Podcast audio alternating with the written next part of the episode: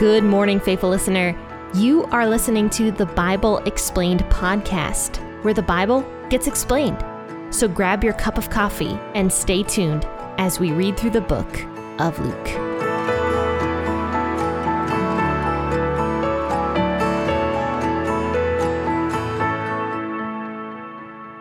Hello and good morning, friends and faithful listeners. This is Jen with the Bible Explained podcast, and today my mom is back on the podcast, and she asked me not to introduce her because every time she's on the podcast, she tells me she's like, "I don't know what to say. I'm just your mom. That's that's what I am."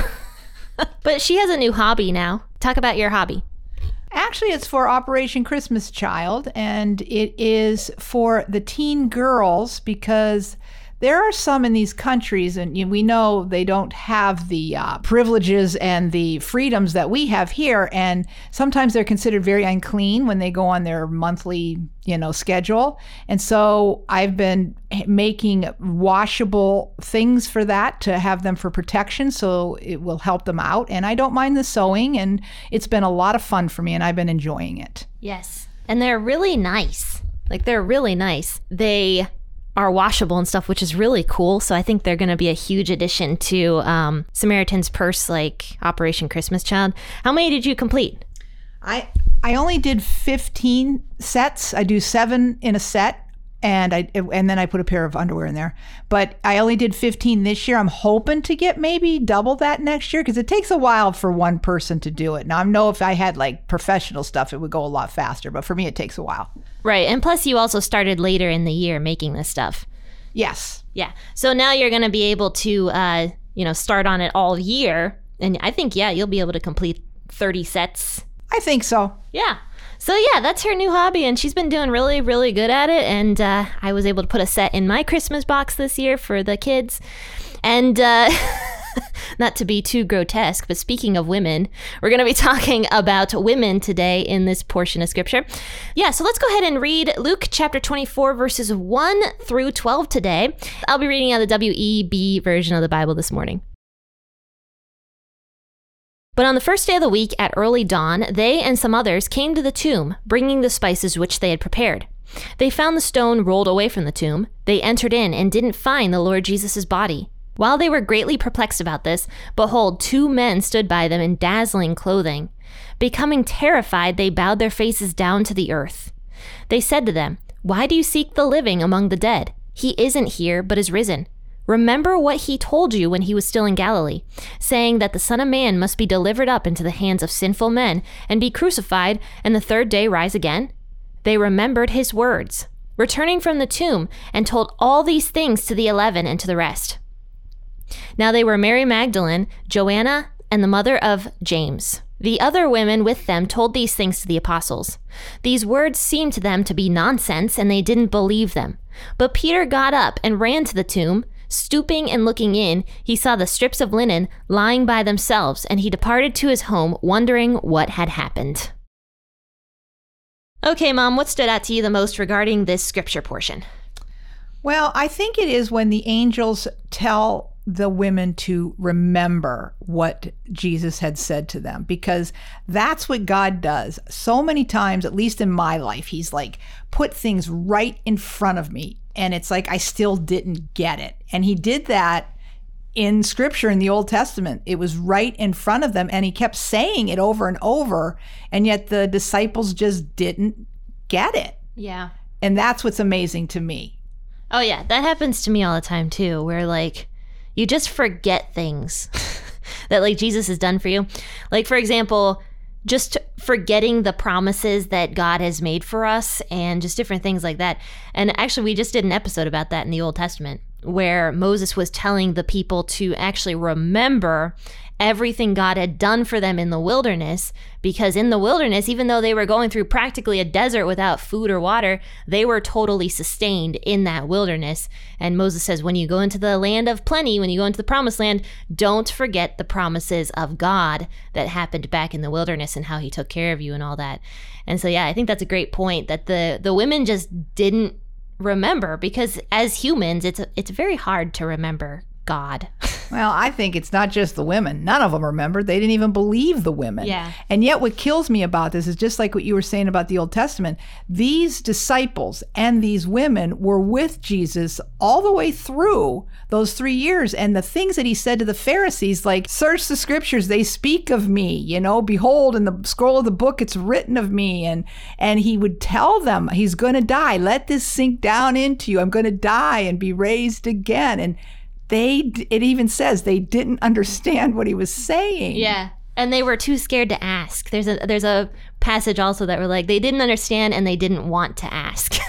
yeah, and it's like it's it's there. It's in Isaiah 53. Yeah. And God made it very clear. And yet they still didn't get it. I don't know if it was too good to be true or they you know for me it is like especially when i'm reading about end times and you know what you got to go through and it's like maybe they didn't want to go through the part of the Yeah. the death and witnessing that because it's like i don't want to go through that but then on the other end the greatness of after the death and i don't think what it is is we focus on what we don't want to go through even though the what's going to come after is so much better and Yeah. that just kind of reminds me of the bible verse of paul is like these light afflictions are nothing to be compared to what we're, he has in store for us Right. The glory that's supposed to come afterward is so much greater than like the momentary suffering that we have to go through now.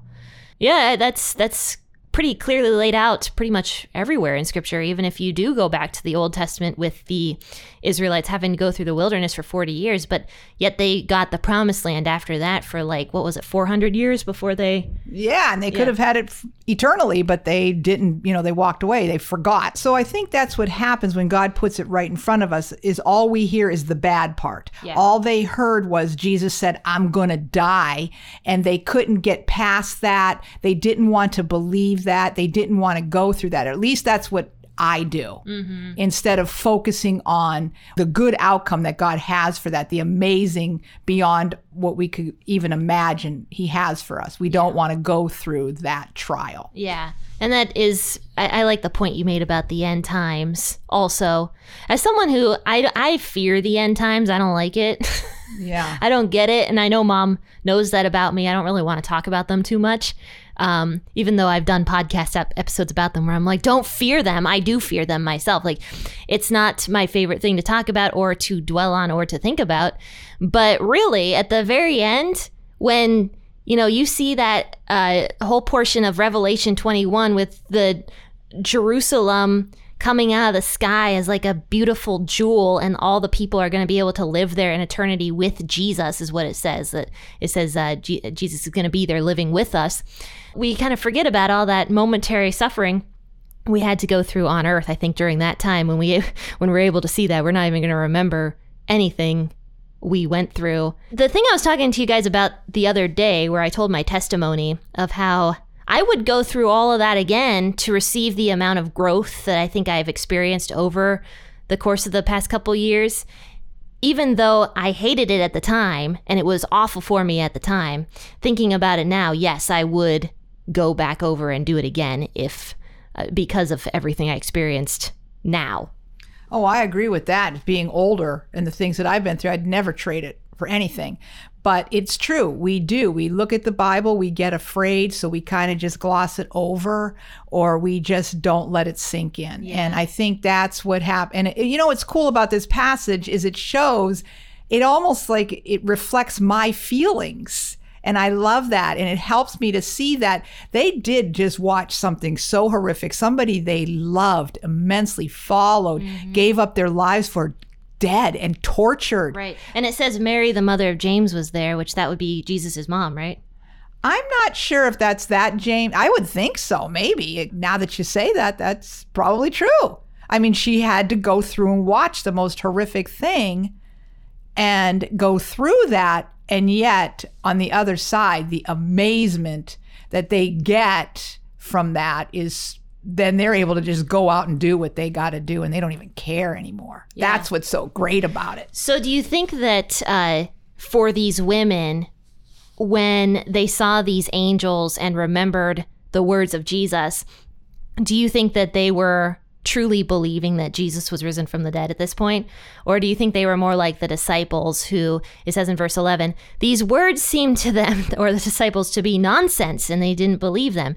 So do you think the women were just kind of like thinking this is too good to be true? Because we know Mary Magdalene kind of stayed in the garden. We we find that out was that in the book of John where she stayed in the garden and she was weeping and crying because she's like they took the Lord's body. Yeah. So I, I do wonder how the the women were feeling during all this. Did they truly believe Jesus was risen from the dead, or were they kind of more like the disciples?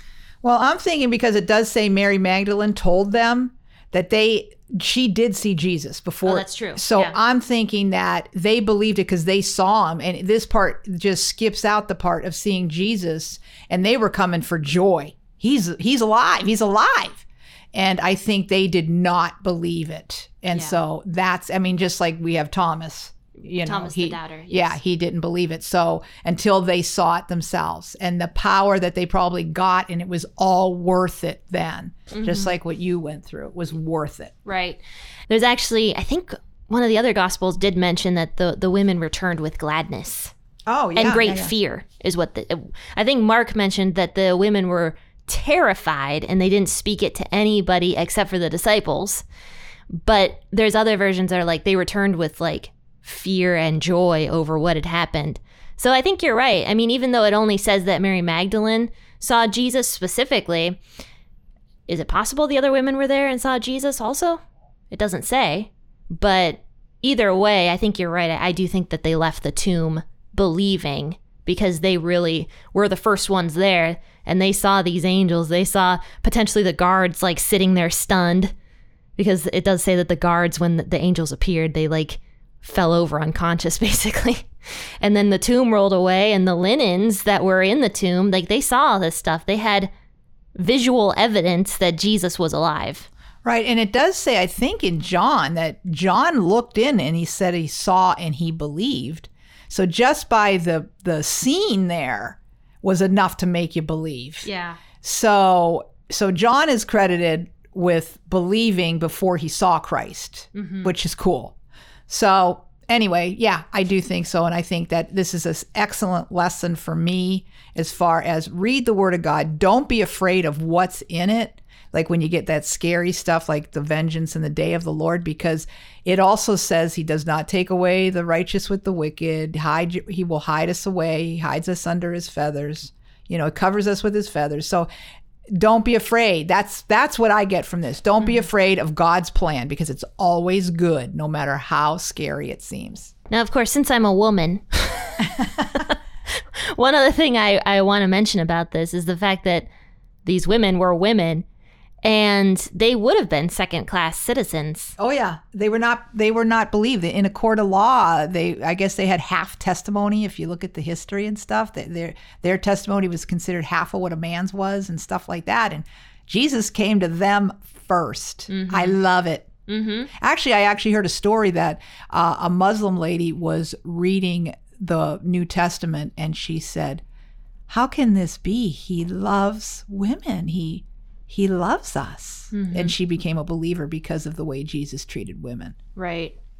Yeah, and I mean, just the fact that he appeared to Mary Magdalene first, beyond uh, before anybody else, and the amount of care and respect that he gave women all throughout his journey to the cross.